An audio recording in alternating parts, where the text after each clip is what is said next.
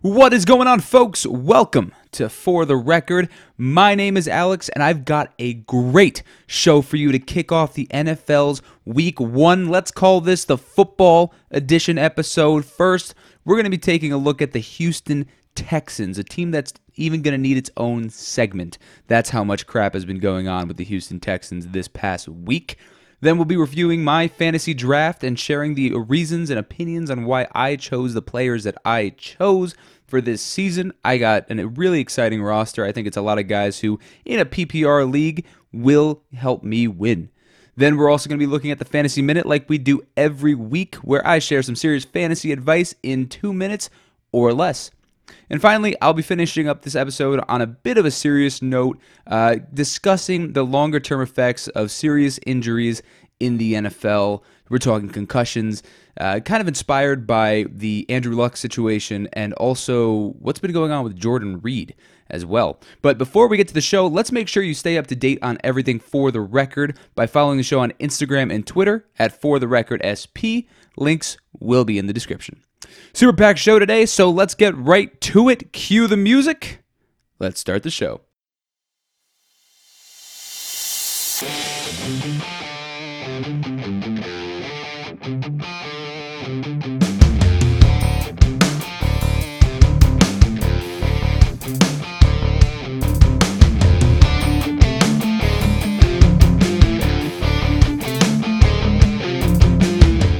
You know, the Houston Texans couldn't have been given a more perfect hand this season. Andrew Luck retires out of nowhere. That was the most surprising news of this entire offseason. Marcus Mariota and the Titans are completely imploding. And can't forget the Jaguars either because they're about as up in the air as any other NFL franchise out there. But the problem is, the Texans are completely fumbling away literally a gift wrap season where they're contending. Let's get one thing straight here. Let's make sure everybody understands. Jadeveon Clowney should still be a Houston Texan. There's no excuse. Jadeveon Clowney should still be a Houston Texan. The Houston Texans, right now, as it stands, have what, $36 million in cap room, which is the third most in the NFL this season. And then next season, they have $78 million in cap room, which is the second most in the NFL. Why was this team trying to do the franchise tag on Jadeveon Clowney? Why would they piss off one of their best players, their second best edge rusher? Why would they do that? Why do you think that a team that is perennially disappointing in the sense that they have competitive teams and they always fall apart at the worst times? Why do you think that teams are like that? Because they make boneheaded decisions like this. Like what this team did with Jadeveon Clowney, that was one of the worst decisions this team could have ever made. Jadeveon Clowney was supposed to re-sign with the Texans. Jadeveon Clowney wanted to re-sign with the Texans. Jadeveon Clowney liked playing in Houston. There was nothing for Jadeveon Clowney that said, I don't want to be in Houston anymore. What changed was when the team said, We're not going to give you a contract extension like you want, we're going to franchise tag you. And then behind closed doors, they were talking about trading him to the Miami Dolphins for Laremy Tunsil. Tunsil. Yeah, Tunsil, right? Let's go with Tunsil. But what I'm trying to get at here is Laremy was, I mean, is, I'd say, a good enough left tackle. He's solid. He's instinctive. He's successful. He's found success in Miami. He was one of the best offensive linemen in the league, at least young offensive linemen in the league last season. But the issue is that when you don't have a team that can keep things that should be internal internal, well, what's the saying? Loose lips sink ships. This team should have kept their business private, but what happened? A leak happened. And who caught wind of this leak? None other than Jadeveon Clowney. The guy that they said, we want to bring you back on a uh, franchise tag. Well, obviously, Jadeveon Clowney is going to be like, okay, well, I don't want to play for you anymore.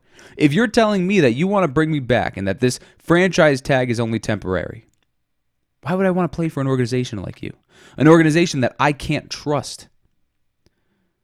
It makes sense why Jadeveon Clowney wanted out. And then the best part is that this whole thing completely fell apart for the Texans. They tried to play the sneaky game, to have their cake and eat it too, right? But Jadeveon Clowney caught wind, and guess who actually ended up having the leverage in this? Jadeveon Clowney. Because one very, very important tidbit here is that you can't trade a player unless they sign. And what did Jadeveon Clowney not do when before he found out that the team wanted to trade him? He didn't sign. Jadeveon Clowney did not sign his contract yet. He didn't sign the franchise tag yet. So, Jadeveon Clowney had all the power. So when he found out that they wanted to send him to Miami, a team that's going to end up probably getting the first overall pick in the NFL draft next season, it's going to be them or the Cardinals. Well, Jadeveon Clowney didn't want that. He wasn't very happy. So then we have Jadeveon Clowney going out. I believe reports were the Eagles, the Jets, the Seahawks. Those are the teams that wanted Jadeveon Clowney. A lot of 4 3 defenses. Because even though Jadeveon Clowney is listed as a as a linebacker, which he's certainly not, he's an end. He's an edge rusher. He's a pass rusher. That is what Jadeveon Clowney is. He was drafted that way. I don't know why he's listed as a linebacker. Maybe it's a cost cutting move by teams because one of the things that he really didn't like about the franchise tag is that because he is a linebacker, he loses out on $1.5 million compared to if he was an edge rusher or considered an edge rusher. So, thankfully, he managed to kind of control the dialogue between the Texans and what teams uh, could they they could talk to to trade him. Think of it kind of like a no trade clause in the NBA, but in the NFL, which doesn't really happen often. Usually players don't have leverage like that, but in this case scenario, he definitely had the leverage in this one. So what made this a little more interesting is that the Dolphins and the Texans must have had a deal already done they must have already had something taken care of. It was probably a clean swap, Jadeveon for uh, Tunsil, or maybe Tunsil and a pick for Jadeveon, Jadeveon and a pick for Tunsil. Uh, but the fact that they probably already had that set in stone, and then Jadeveon Clowney was like, whoa, whoa, whoa, whoa, whoa, whoa, whoa, no, no, no, no, we're not doing this. That is what right there what messed everything up. The fact that this front office could not keep their mouth shut, that is what messed everything up. Because then he gets traded to Seattle. Jadeveon Clowney, a Pro Bowler, All Pro, caliber, edge rusher, pass rusher. He gets traded to the Seattle Seahawks for a third round pick, Barkevious Mingo, and Jacob Martin. Let me tell you my initial reaction when I saw this news. The third round pick, I was like, okay, maybe they got, you know, somebody decent with the third round pick. Maybe they got I don't know, a lineman, an offensive lineman. Maybe they got another linebacker. Maybe they got something, something that they could use, something decent, maybe a running back, right? Rashad Penny, maybe. And then maybe a future second. No, no, no, no. Barkevious Mingo. Barkevious Mingo got nine tackles last season. Barkevious Mingo was a first round draft selection a couple years ago. You can't tell me that this trade was not just total trash Barkevious Mingo was going to get cut from the Seattle Seahawks if he didn't get traded because Barkevious Mingo is terrible. So they replaced one of the best pass rushers in the NFL, Jadeveon Clowney, with one of the biggest busts in the past few years in Barkevious Mingo. That's what you got, Houston. I am so sorry to all you Houston Texans fans who have to sit there and support a team that screws over its players to get crap because that's what Barkevious Mingo is. I'm sorry. He's probably a really nice guy. He's probably a good guy. But his playing, he's not a good player. He's very, very bad as a player. Very overhyped coming into the league. He obviously did not live up to that potential. And then Jacob Martin. Who's Jacob Martin? Does anybody know who Jacob Martin is? Linebacker, right? Okay, great. They got a backup linebacker. Awesome. They have team depth now. Super helpful. None of this helps him. You know what's funny? Here's here's the really unfortunate part. They would have gotten a third round pick if Jadeveon Clowney just left before uh, his contract was up. If like he didn't accept the franchise tag, they would have gotten a compensatory third round pick anyway. Maybe 20 picks higher, or 20 picks lower. I'm sorry, but they still would have gotten this third round pick. Who are you going to find in the third round? Generally speaking. Now, there are a lot of great players that you can find on day two of the draft. But let's talk candidly here. What are the odds of you finding a superstar or a star or a very viable starter in the third round, midway, late third round? Not great. Not great at all. So, for the Texans to have lost the former number one overall pick, Jadeveon Clowney, I remember when he got drafted. For that, for a third round pick, Barkevious Mingo and Jacob Martin? Come on. Come on, Houston. And then here's the worst part. The worst part is that if it just ended there, okay, horrible trade, bad move, is what it is. Move on. Hmm. but it didn't end there. No, no, no. The Houston Texans still wanted Laremy Tunsil. So they get Laremy Tunsil and Kenny Stills for two first round, two, not one, two first round picks and a second rounder. You know, sometimes I just, I really wonder where they find the people that make the decisions on football teams, basketball teams, baseball teams, hockey teams, even soccer sometimes, football, if you want to call it that. Where do you, who makes these decisions?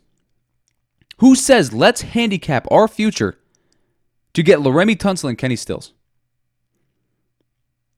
They the Texans have a deep receiving corps. They do not need Kenny Stills. Kenny Stills is going to be playing for like third or fourth option in the receiving corps. He's not their number one. He's not going to be their number one. He's not going to be their number two either. Maybe they're number three, maybe they're number four, but that's it. Kenny Stills isn't going higher than that. Laremy Tunsil, awesome. That offensive line needs the help. But Kenny Stills, what it I guess he's just a sweetener, a throw-in. But for two first round picks, two first round picks, you're going to do that? And a second rounder? You understand that in the first round, that's where you get your serious talent. Everybody who's drafted in the first round, unless they're a bust like uh, Barkevious Mingo or Ereck Flowers, they're generally, generally speaking, either a viable starter, solid starter, a star, or a superstar. It's very hard to whiff on a first round pick. It's very difficult because it's all the very talented guys from all over the country going in that round. So, what were they thinking? Why would they, after t- getting rid of Jadeveon Clowney, realizing, hey, I don't know what's going on here, maybe, you know, we might need these picks. We could probably pick up somebody good, an offensive lineman in the draft this offseason. They decide to trade both of their first round picks this year and next year and a second rounder for that. For Laremy Tunsil and Kenny Stills. Guys, come on. Houston, you're smarter than this. I hope you're smarter than this. I get your front office hasn't had a GM, but you're smarter than this. You put that trade into Madden, doesn't even go through. you put the Jadeveon Clowney to Seattle trade into Madden, doesn't even go through. Put the sliders all the way up. Guarantee you it still won't even go through. The Houston Texans are just screwing everything up for themselves completely. For Miami, great, oh, incredible. They are literally the Philadelphia 76ers of 2013 in the NFL in 2019. That's what they're doing. They're doing a really great job of tanking, and I hope it works out for them. Hope they get that number one overall pick and get an incredible player next year, maybe a Tua if Josh Rosen doesn't pan out. Or if they were smart, trade down, maybe grab an offensive lineman, the best offensive lineman in the draft, get more picks, maybe another player. That'd be a really good idea for them. But chances are they'll probably draft a quarterback. See what happens with them. And then for Seattle, that's great. Getting Jadeveon Clowney, are you kidding me? For what they gave up, even if they gave up a little more, even if they gave up a second round pick, are you kidding me? Seattle runs a 4 3 defense. What's Jadeveon Clowney? Edge rusher, pass rusher. He's not a linebacker. Remember, he might be listed as a linebacker, but Jadeveon Clowney is not a linebacker. Don't get it mistaken. And also, they have Pete Carroll. they have a stable organization in Seattle. They have a team that cares about its players. It's not Houston that every season it's like, what dumpster fire do we have to put out this time? What emergency do we have to take care of this time? Are we going to randomly trade our second best defensive player? Is that what we're going to do? Jadeveon Clowney's set up for success now. The Dolphins are set up for success now. The Texans? Not even close. They still have to figure out how to protect Deshaun Watson. Laremy Tunsil, solid start. Great start for that. But last year they let up 62 sacks, which is what led the league in sacks last season. And you know what's funny? Everyone says that oh the Texans are getting better. You know they drafted that rookie uh, that rookie offensive lineman. But answer me this: If you watch that game that they played against the Cowboys, who the Cowboys are yes they're definitely a top ten defensive team in the NFL.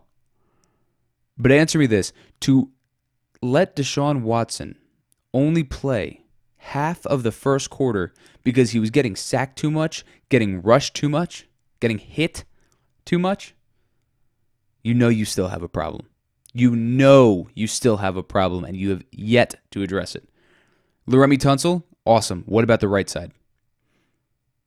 What about the center? Laremy Tunsil can't play all five positions on the offensive line. I'm sorry. I wish he could. You'd probably be better off, but he can't. He can't do that. Then they still have their running back issues. I mean, Duke Johnson, I, I like Duke Johnson Jr. I think that he's going to be a great pickup, especially if he runs inside zone to the left, going right past big guy Laremy Tunsil. He'll be fine. But that offensive line is a mess. They're not going to be able to, to protect Deshaun Watson. And then also, another very, very important point here is that this is a make it or break it season for Bill O'Brien. If Bill O'Brien fails this team, like he probably will, like he unfortunately will for this team, he's done. I don't see him ever getting another head coaching gig in the NFL. Maybe offensive coordinator, could never see him getting another head coach gig. He has fumbled away a team that is exceptional at defense. And that offensively, all they need is an offensive line. They have a great quarterback. They have great receivers. They have the best receiver in the NFL, arguably. How how do you just every season screw that up? It's really difficult, but Bill O'Brien, you know what? Kudos. You do it every single year. You got a career record with the Texans of 42 and 38. That's pedestrian. With the team that you've had, with the defenses that you've had, you should have a significantly better record than that. And if this season you cannot win your division, you do not deserve to be the head coach of the Houston Texans next year. You do not deserve to continue screwing over this poor organization. Because this team, these fans, these players, this organization, they deserve better. They need a better GM. They need a better front office. They need a better coach. They need a better coaching staff. And more importantly, outside of Laremy Tunsil, they need a better offensive line. And that that's if they want to finally be taken serious and finally be the competitors, these Super Bowl contenders that everyone believes they can be and that they can achieve one day. But as a palate cleanser, to finally get this Houston Texans situation out of the way, let's switch to fantasy football. Let's switch to something a little more exciting, something a little more fun, something a little less aggressive. To give you some background, a little bit of preface here, I play in a 12 man PPR league. It's very fun. We do three wide receiver sets for starters and a six man bench. So do keep that in mind when I do talk about my team. Standard scoring, so everything is like normal if you play in PPR. I'm going to break this down by position. So I'm going to, you know, QBs first, running backs, wide receivers, so on and so forth. So without further ado, let's start with my starting quarterback, my favorite starting quarterback here outside of Patrick Mahomes, Baker Mayfield, Dak Prescott. That's right, folks. That is my starting quarterback in the 2019 2020 fantasy football season. Why did I pick Dak Prescott? Well, you know what? Dak Prescott, to me, I've always liked Dak Prescott. I think I've talked about him a few times on this show so far. I really like Dak. I don't know what it is. I don't know if it's just his personality.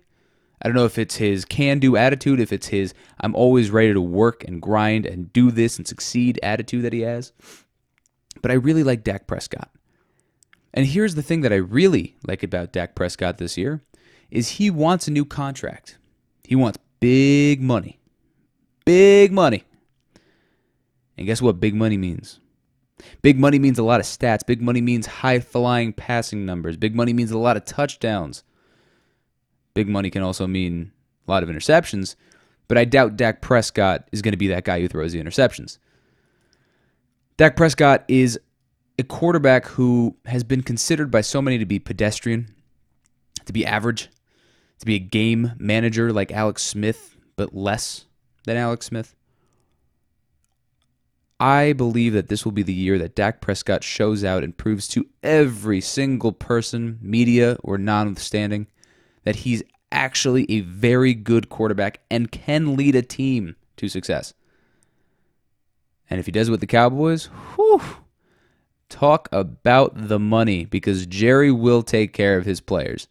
Don't worry about the Zeke situation. Jerry takes care of his players. Cannot, cannot Wait to see what Dak Prescott does this season. As my backup quarterback, drum roll please. Jameis Winston. That's right, Jameis Winston. When I took this pick, the amount of, for lack of a better term, slack that I got from my other the other people that I play with, it was pretty funny. Everyone was like, "What are you doing? Why are you taking this guy? This is not a good pick." Let me tell you another thing about Jameis Winston. You know what Jameis Winston needs this season? Not big money. Well, big money, but a starting job. If Jameis Winston does not succeed this season, if Jameis Winston does not do his job, sorry to quote the Patriots there, but if he does not do his job, guess what? Jameis Winston's never going to start in the NFL again. Jameis Winston is going to become a career backup quarterback and be looked at as a failure in the NFL. But you know who has a really big ego? You know who really loves themselves? Jameis Winston. And I don't think Jameis Winston is going to go out without a fight. So he's my backup quarterback because I think that he's in the same boat as Dak Prescott, except instead of playing for money, he's playing for his career. And when you put somebody in a life or death situation, now, not comparing football to a life or death situation per se, but this is a do or die, make or break situation for Jameis Winston. And when you put somebody in that kind of situation, their instincts come out, their natural instincts come out. So we will see if Jameis Winston is that elite quarterback that he was drafted to be, or if he's just nobody. If he's a nobody, no big deal. Cut him pick up Kirk Cousins. We'll see if Kirk Cousins can do something nice. He's still available in my league for whatever reason. I don't know why. I think Kirk Cousins is a very valuable backup quarterback. But we'll see what happens with that. Jameis Winston is my experiment here for backup quarterback. I really am holding out for him. I want to see him succeed. I want to see Jameis be something, do something, have have Bruce Arians take him and transform him into the quarterback that he should have been when he was drafted first overall. Moving on to the running backs, we've got my number one lead back guy who won me so many games last season, who I am so thankful that I picked up. Phillip Lindsay of the Denver Broncos. Folks, Phillip Lindsay last season, again, this is another pick I got laughed at for. Phillip Lindsay last season carried me, and I mean carried me to so many of my victories in my league. Somebody like Phillip Lindsay is somebody that people look and like, Phillip Lindsay, what are you doing? But Phillip Lindsay, believe me, he is a quality starting running back. They've got a pretty decent offensive line in Denver. They have Joe Flacco as their quarterback. Do you really think they're going to be throwing the ball that much with Joe Flacco as their quarterback? You really think they're going to trust that arm, Joe Flacco's arm? Come on. I doubt it. I doubt it. I see that team continuing to run the ball. And when they do throw the ball, it's going to be short, medium passes with the occasional long pass because here's the problem with Joe Flacco. Joe Flacco was bottom five last season for completion percentage. He was one of the worst quarterbacks completion wise. He was down there actually with his replacement, Lamar Jackson.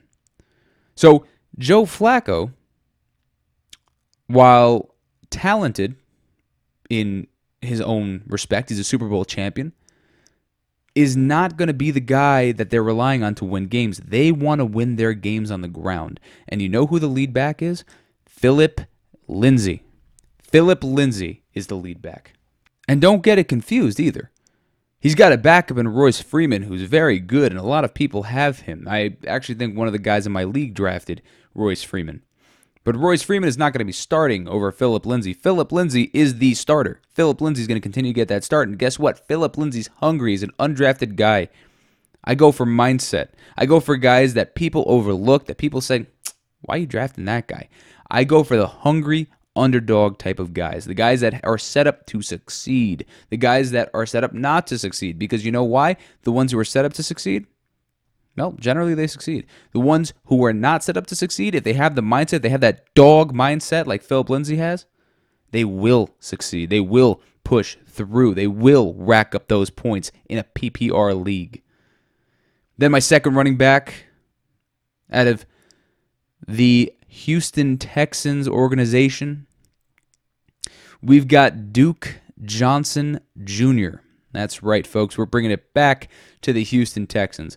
Why do I like Duke Johnson Jr.? Well, when Duke Johnson Jr. got traded from Cleveland to Houston, I said that's a great pickup because God forbid anything ever happens to Lamar Miller, they've got really solid insurance in the backfield. A couple days later, unfortunately, what happened to Lamar Miller?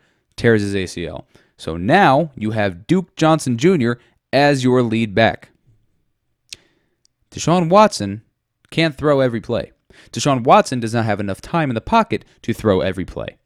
So, with that being said, what are they going to have to turn to when Deshaun can't get the passing game going? Their running game. And in a PPR league, when do you get points? That's right, per reception, per carry. So, if Duke Johnson Jr. is averaging 20 carries a game, oh, ladies and gentlemen, we're going to have a very fun season with Duke Johnson Jr. Duke Johnson may actually show the Cleveland Browns hey, you guys made a colossal mistake. I am the best back that you had. And now I'm playing for Houston. And now I'm helping Houston take some pressure off of its quarterback and maybe even saving Bill O'Brien's career. But I'm not getting into that. We just spent a whole 15, 20 minute segment talking about the Houston Texans. And then my final back, my flex guy, somebody that I really believe in, right at least right now. The man, the myth, the legend, Dallas Cowboy running back Tony Pollard. I can hear the eye rolls. I can see the eye rolls in my head right now of all the people, and I can hear the ugh by me just saying Tony Pollard. That's right. I was the guy in my league who drafted Tony Pollard. I think it was the 14th round.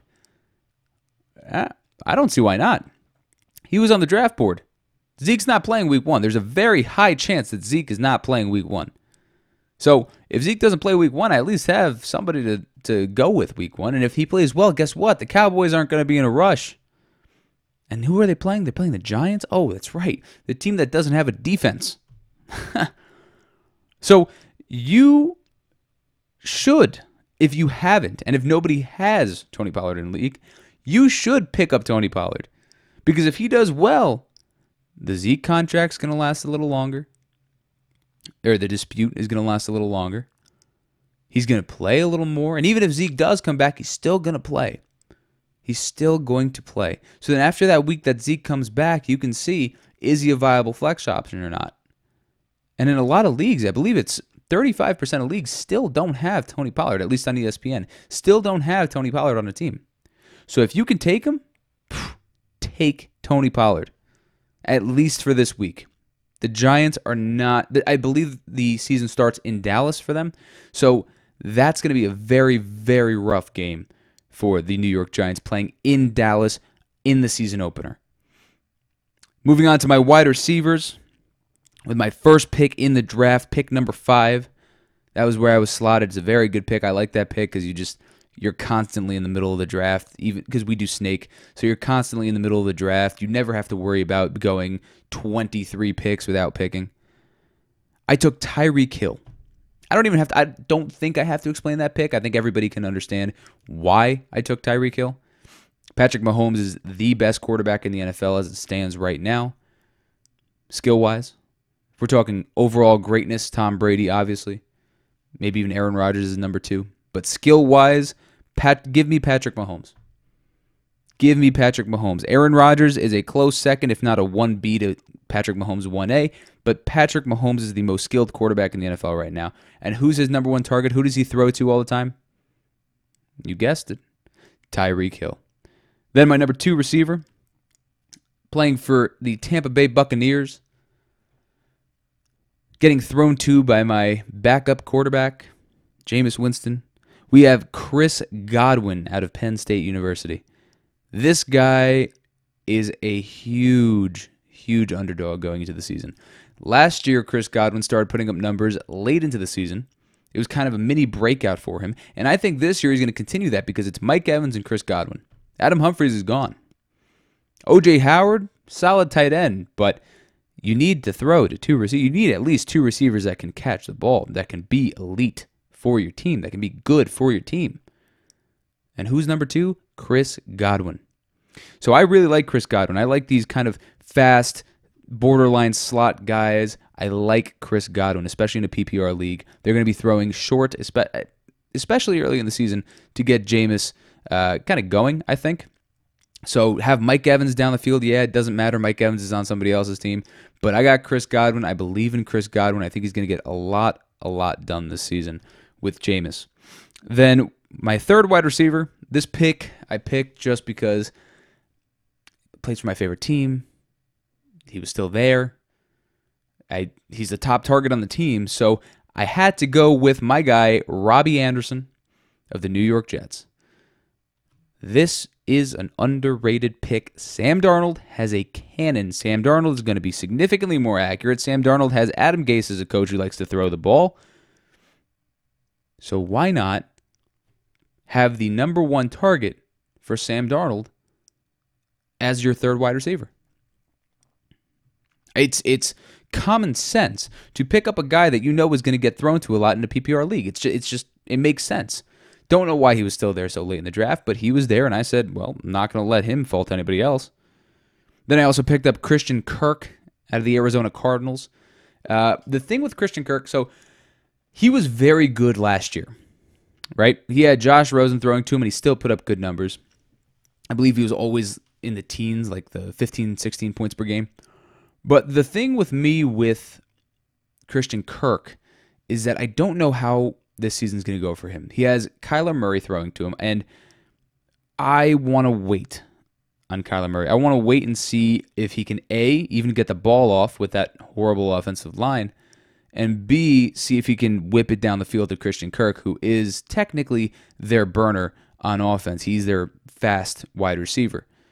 And he's also got he's got great hands. I mean, he's kind of a possession guy, but he's really, really, really fast. So I want to see what we can do with Christian Kirk here. I'm going to hold him off week one, especially they have a tough matchup.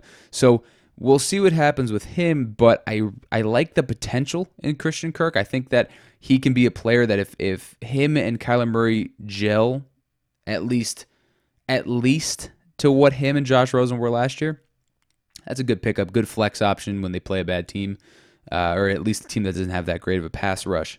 Then I also picked up DaeSean Hamilton of the Denver Broncos, who my logic with this was pretty sound and pretty simple. Emmanuel Sanders, right, is coming back from a serious injury. I believe it was his ACL that he tore last season. It was the ACL or Achilles. When you have a top receiver coming off of that, you don't know how they're going to come back. Emmanuel Sanders is an elite receiver. He's a very, very good receiver. But you don't know how he's going to come back. Joe Flacco, you don't know how well he's going to throw down the field. You have an opening to at least take some of that pressure off Emmanuel Sanders while he gets better. And you have a second guy, second year guy in DaeSean Hamilton who can catch the ball. And last year showed that he's pretty he's pretty good. He's really not that bad. So I think DaeSean Hamilton is going to be fighting for the most receptions on the Broncos this season. And in a PPR league, we talked about this earlier, folks. How do you score in a PPR league? By reception. So, DaeSean Hamilton, if you don't have him on your team, if he's still available in your league, please do get him. See what he does. Let's see what he does this week. If you want to wait it out a week, go for it. But I really strongly suggest playing him or picking him up this week, maybe even playing him. Uh, I believe strongly in uh, in his potential at least, and also the fact that they're playing the Oakland Raiders week one. So, do you really need that good of a team to beat the Oakland Raiders defense? Not really. So, I think he can pull off something well uh, with Joe Flacco this season, or at least this game. Then we also have John Brown of the Buffalo Bills. I had John Brown last season, and I liked John Brown when he was being thrown to by Joe Flacco because Joe Flacco likes to throw the ball. Obviously, he's a quarterback. But not so obviously because when Lamar Jackson took over, guess what happened? John Brown went from putting up, like, what, he had that one game, it was like 30 points, to I think the highest he did with Lamar Jackson was 12 or 13 points. That's for a guy that I was playing every week as my wide receiver too. Come on. Seriously? So I got really excited when he went to Buffalo because people don't think about John Brown. Nobody thinks about John Brown. Nobody drafts John Brown that often. When you go to a team who has a quarterback with a strong arm who likes to whip it down the field, albeit inaccurately sometimes, and you've got a wide receiver who likes to run down the field and is fast and he is known as a deep threat, wouldn't you pick him up too? Would I play him this week? Absolutely not. I'm not playing playing him against the Jets defense. Jamal Adams is not going to let that fly. that secondary is going to be ready for John Brown. But in the future, in a couple games, when they're playing bad teams, when they play the Dolphins, are you kidding me? John Brown is going to burn that defense. Burn that defense because Josh Allen loves to throw deep. And guess who his deep target is? John Brown. Finally, for my wide receivers, I know I feel like I have a thousand wide receivers. We have Demaryius Thomas of the New England Patriots. I really like this pickup because what happened was that I originally drafted Ty Montgomery with my last pick. I was looking at Demaryius Thomas the entire time, but you know that was right after he uh, got cut, right? And then I woke up this morning. It's Monday, and I found out that Demaryius Thomas was re-signed because they put N'Keal Harry on the IR. And I was like, well, let's check the waiver order. And guess who was first on the waiver order this week? That's me. So I got to get the first uh, first grab, first take at my pick for the waiver wire this week. And I said, let's use it on Demaryius Thomas because I want that guy on my team. So I dropped Ty Montgomery and picked up Demaryius Thomas because he's going to be very, very helpful with the Patriots. Josh Gordon is probably going to be their number one. Julian Edelman a great slot guy, but who's going to be across from Josh Gordon? Demaryius Thomas. So keep an eye out on Demaryius Thomas. A lot of te- a lot of players didn't draft him, so if he's still out there, you might as well pick him up because he is a former superstar, star player for the Denver Broncos. So I think he can he can channel that with Tom Brady out in New England. Moving on to the tight ends. Luckily, I got the second ranked tight end in fantasy this season, Zach Ertz of the Philadelphia Eagles. Favorite target of Carson Wentz. They could have all the wide receivers in the world, and Carson Wentz is still going to throw to Zach Ertz. So that's really exciting. I'm, I've never had an elite tight end until the end of last season when I managed to barely trade for Travis Kelce. But I'm super excited to have a full season with an elite tight end. Usually I'm playing tight end rotation, like it's Eric Ebron, you know, Vance McDonald. I was literally just putting these guys. I had David Njoku for like two weeks last season.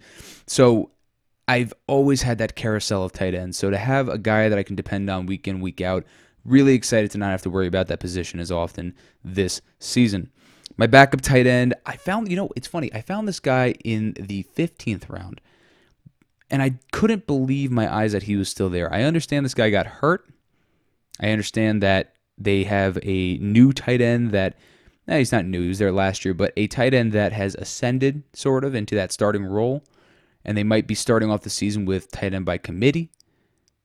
But Tyler Eifert was still in my draft. He was still available in the 15th round. Tyler Eifert, who's a Pro Bowler. Tyler Eifert, who's a star. Yes, he had a very bad injury last year. But if Tyler Eifert can come back, if Tyler Eifert can play well, oh, ladies and gentlemen, we have two star tight ends to play. And if I'm feeling frisky, I may put him as my flex. Why not? Why not? Then for defense, I picked up the Chargers defense. I mean, that's just kind of a given. Top five defense in the NFL this season. Really like what I'm seeing from the Chargers. Their pass rush is great. Their safeties are great. They have probably, arguably, one of the best uh, top two safeties in the league. So why wouldn't I take the Chargers? They were available. I snagged them. I mentioned them in my last video or the last for the record weekly episode as one of my top defenses. So, of course, I'm going to listen to my own fantasy advice, and I did draft the Chargers defense. And for my kicker, I went with the obvious choice of kicker. Didn't get to do Justin Tucker, but I picked up Harrison Butker, who is the Kansas City Chiefs kicker. And ladies and gentlemen, if you know anything about the Kansas City Chiefs, if you watched football last year, you saw how often the Kansas City Chiefs offense scored every single game. And who kicks those extra points? Harrison Butker. When a defense stops Patty Mahomes and Tyreek Hill and whoever their running back is going to be this season, LeSean McCoy, Damien Williams, who's kicking the field goal? Harrison Butker. So Harrison Butker is going to be a very exciting kicker to watch this season. I may just watch Red Zone specifically to see Harrison Butker play because I'm going to be getting so many points from this guy. And now it is time for my favorite segment every single week. We are doing the Fantasy Minute this week. It's going to be players to keep an eye on during week one. As always, this would be the segment where I would be shouting out this week's sponsor, but unfortunately, we're going on week three of no sponsor. How could that be? Oh my God. It's okay. No big deal. If you want to be next week's sponsor, go ahead and send me an email at admin at bustpotential.com. The email will be in the description. Let's get right to it, not waste any more time. Number one, Tony Pollard. Folks, like I said before, the reason I drafted Tony Pollard was because I believe that he can be successful behind that Cowboys offensive line with Dak Prescott as the quarterback and with Zeke not playing. If Tony Pollard does well against the Giants, guess what? Tony Pollard's going to get more carries, even if Zeke does come back for the team. Number two, we're looking at LeSean McCoy, who was recently just cut from the Buffalo Bills and is now on the Kansas City Chiefs. They're playing against the Jacksonville Jaguars this week, and that is going to be a very interesting matchup because who's going to be the lead back in Kansas City? Last year they didn't have this problem. They had Kareem Hunt until late into the season when he got into that domestic violence situation with his girlfriend at the time. But now you have LeSean McCoy, you've got Damien Williams, and you got like seven other guys behind those two. So we'll see which guy comes out as the lead back at the end of this week. But LeSean McCoy, Shady, I think is a guy that you should keep an eye on because of the fact that if he does become successful, not many players own him in fantasy, so he would be a great pickup to have. Finally, number three, we've got Derek Carr, quarterback of the Oakland Raiders, going against the Denver Broncos. Derek Carr is on the verge of getting cut from his own team. He's gone on the verge of being a starter, going or going from starter to not on a roster because Jon Gruden already doesn't like him. So if Derek Carr can connect with AB, can connect with that offense, uh, offense on the team, he'll be okay. He'll be set, and he might be even a starting quarterback in fantasy this season. But we shall see. With Week One being the trendsetter, the pace setter for Derek Carr. And on a much more serious note, I think we need to talk about something that I kind of find very important and slightly overlooked when it comes to the NFL, when it comes to football. The NFL has an injury problem. And now I'm not one of those people that says, oh, we should be putting in more rules, we should be blah, blah, blah, blah, blah. That just makes the game boring. I mean, players know what they're signing up for when they join the NFL. When they play football, there's that injury risk that is there. But what we do need to talk about is how we manage these injuries, how we try to prevent these injuries through means of in game, just the players working better at not hitting in the head, right? Not lowering their shoulder, not going for the kneecaps, things like that. You have players that are way too talented having to retire way too early, having to muster through this pain way too early.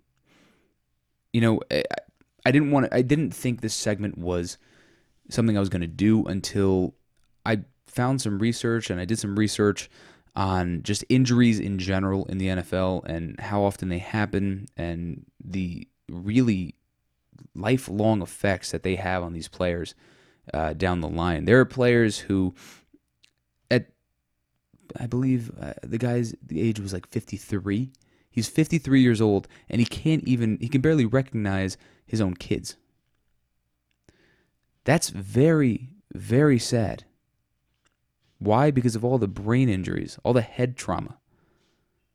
That's incredibly, incredibly bad. CTE is a serious problem. CTE is something that most football players, if they don't already have the early stages of development, are going to get it by the end of their career. You know, looking at somebody like tight end Jordan Reed of the Washington Redskins, right? This guy spends every single day when he played during the season getting hit. He's a big guy. He's always constantly getting hit, constantly being dragged to the floor. Think Gronk, just not as physically imposing. Well, Jordan Reed has had a pretty fair share of injury because he's hurt his hamstring, his foot a couple times, his hand. But the most impactful one of all of these is the fact that Jordan Reed has gotten seven concussions throughout his career. How many years has Jordan Reed been in the NFL? Five. Jordan Reed is 29 years old and he's had seven concussions. He's never played a full season in the NFL. He's never played all 16 games because he's always hurt. Folks, one concussion is enough to start damaging your brain to permanently damage your brain. This guy's had seven. Do you understand what this kind of damage does to a person? Over time, right now, they may not feel it. At 29, 30 years old, they may not feel the effects. They may just get headaches from time to time. Some things may be a little foggy. Their memory might be a little weird. Okay, whatever. No big deal. I'm forgetful. I'm getting old. But in a few years, 10 years, 15 years from now, they're going to start running into problems. These players are going to start running into problems where they can't even recognize people that they love. They can't even remember what they were talking about five minutes prior. They change, their personality changes. The problem with CTE is that it makes your brain practically mush, is what it does. It, it it basically devolves your brain into nothing. And it's sad because it's all brought on by these tough, tough hits. And when you're getting seven concussions, it's almost guaranteed that you are either dealing with it as we speak or will be shortly thereafter in the future after your playing career is over. And it's really unfortunate for Jordan Reed because he loves the game so much that seven concussions multiple body injuries will not stop him from coming back into the league. Kudos to you, Jordan Reed. Truly. Like, uh, that is. I, I would never be able to do that. Never. Never. And I don't think many people would. I think by concussion three, I would have been like, I'm good. I don't want to come back. But he is so determined and he wants to win. He wants to try and keep going wants to feed his family, wants to make a living. Generational wealth is what he wants. And I get it and I respect it. But seven concussions, Jordan. Seven concussions. I wouldn't risk an eighth. Because that eighth one could be the one that sets it all off. That eighth one could be the one that really, really screws your life up. Outside of just concussions and CTE, you have guys. I mean, look at an old football player's hands, right? a player who maybe played in the 80s, let's say actually the 80s is a perfect time period for this. Their fingers are sideways, all of them. All their fingers are sideways. Look at I mean look at running back Larry Csonka. He puts his hand up, right? Literally just puts his hand up. I've seen I saw it in NFL films one time. His I believe it's his ring finger is crooked, just completely crooked. You look at defensive ends like the Purple People Eaters from the Minnesota Vikings, those very famous uh, defensive linemen. I believe that was also the 80s or late 70s, early 80s. Those guys also, they did a reunion for an NFL Films episode that I was watching. All their fingers crooked. Some guys, they can't walk straight anymore. They can't walk normally. Why? Because they're in pain constantly every single day because they took a beating for 12 years straight. At least. Or average, at average, I'd say. It's very unfortunate. It's very, very, very unfortunate to see. And the fact that it's making guys like Andrew Luck, guys like Gronk, have to retire at 29 years old, have to retire so early in such a promising career. I mean, Gronk, granted, I'd say he was more expired or closer to his expiration date than Andrew Luck was when he retired. But Gronk definitely still had some more in the tank. The issue was that does he risk literally not being able to walk? Does he risk not being able to put a sentence together in 10 years? To play another season of football, to win another ring? He's already got, what, three rings? He doesn't need another one. He doesn't care about that anymore. I think Gronk cares more about his life than he does about another football ring from the NFL. I mean, you, eh, I'm sure, I'm sure you've already seen the clip that's got that went viral on Twitter from I believe it was ESPN when he was talking about how the night of the Super Bowl he was crying. He was crying after he won the Super Bowl because of how much pain he was in. Do you know what it takes to make a six seven man, two hundred fifty pounds, cry after winning the biggest championship in sports? American sports? You got to be in some real serious pain to break a guy down like that. You got to be taking some serious hits. You got to be so hurt and in such bad pain to be in that situation. And then pivoting to Andrew Luck, Andrew Luck's situation was just weird from the start. I mean, this poor guy was failed by his organization completely. The Colts failed Andrew Luck. They had a they had Peyton Manning and they had Andrew Luck. Right? They replaced a great one of the greatest of all time with another possible great. And they only have one ring to show for that. That's it. One ring. And they failed Andrew Luck in the sense that he never had an offensive line. He never had really a team around him until the very end. And guess what? Unfortunately, it was too late. Unfortunately, Andrew Luck got to the point in his career where he just couldn't take it anymore. He hurt his throwing shoulder a couple years ago. I'm sure you remember that. I believe it was 2017, 20 yeah, 2017 season. Hurt his throwing shoulder, had to sit out. Came back last season, put up almost MVP style numbers. And then he just couldn't play this season. He just couldn't do it. He could not do it this year. And it's so, so unfortunate because Andrew Luck is so talented. And to see a guy break down that much because of injuries, it's just so unfortunate. And now I don't have a clear fix. And I think I kind of want to do this as a throughout the season kind of little personal side research project and maybe do one big episode, not one of the weekly episodes, uh, on these injuries and just kind of share what, you know, I think would be a good path for the NFL to do. Maybe upgrading some sort of technology in their helmets or in their pads or things like that, or maybe better ways to play the game but still make it exciting because honestly, I'm not for a lot of these rules. A lot of a lot of things that they do make the NFL very soft. Right? The quarterback sack rule now where if you land on the quarterback, it's a flag. I mean, that's ridiculous. You're coming at somebody full steam ahead, and if you fall on them, you get a flag and they get all the yards. Come on. That's ridiculous. If the quarterback gets hit, the quarterback gets hit. Is he probably going to get injured? Say 50 50, coin flip. Depends on where he got hit and what side he got hit. But that's part of the game. But the discussion should not be how do we prevent injuries with rule changes to make the game not really the game.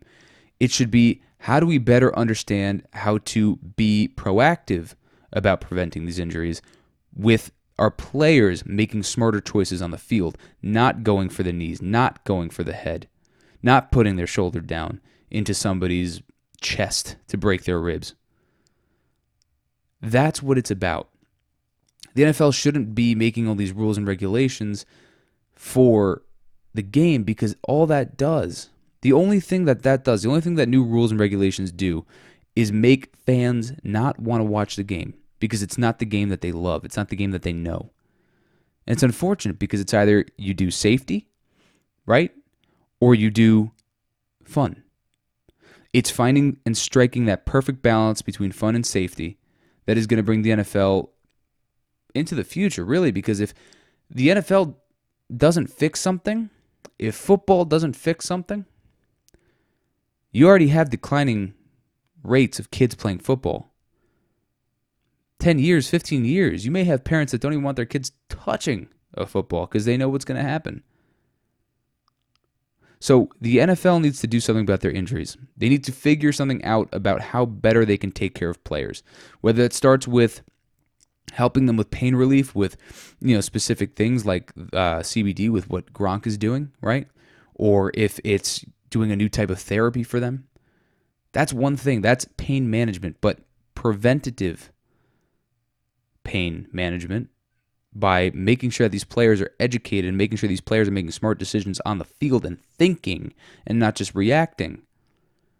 That is extremely important because if they don't, we're going to continue losing guys like Andrew Luck, like Gronk, to these injuries and these concerns of, I don't even want to risk another injury again because what's the point?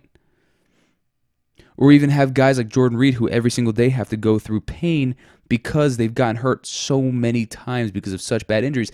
Just last week in preseason, Keanu Neal, he hit Jordan Reed in the helmet. Again, I I mean, guys, come at a, at a point in time. At a point in time, there's some things that you got to do that you have to proactively fix. And rule changes are not going to do it because it's going to turn viewers off. And if you lose lose viewers, you lose revenue, and if you lose revenue, that ruins the league. So if you educate your players if you work with your players on better ways to hit on things that they'll agree on, on things that they are okay with, that's better than having these new flags and these new rules that if you touch somebody, if you even like blow on the quarterback, if you go on the quarterback, it's a flag. That's going to make you lose people. Don't it, for the NFL, they should not be wasting their time on that. Educate Make these men find a better way to hit. Find a cleaner way to hit, a way that's not going to destroy and kill, practically kill the guy that they're hitting. If we lower the injury risk in football, but keep the intensity and the energy of football alive, we'll have something that parents will feel a little more comfortable with their kids, so we'll have great future players and we'll also continue to have the league that we all know and love around for a long, long time. Well, guys, thank you so much for listening this week. I absolutely loved making this episode. This was a lot of fun. I'm glad that I got to talk about a serious topic, talk about something fun with my fantasy draft, and also break down whatever's going on in Houston. I thought that was a lot of fun. It was a great, great time. I hope you enjoyed it. If you did, please make sure to like, favorite, five star, subscribe, whatever it is, wherever you listen to your podcasts. Also, do make sure to follow the show at For the Record SP on Instagram and Twitter to keep up with the show and also even challenge me on some of my opinions. I like it when people debate me with sports. I like being called out on things if I did something wrong because it allows me to get better as a broadcaster. Hope you have a great week. Make sure, like always, to do something nice, hold a door for somebody, buy somebody a coffee, compliment somebody. Just be a good person. It doesn't take much, and if we could all be a little bit better, it'll make the world a better place. See you on the next one. Peace.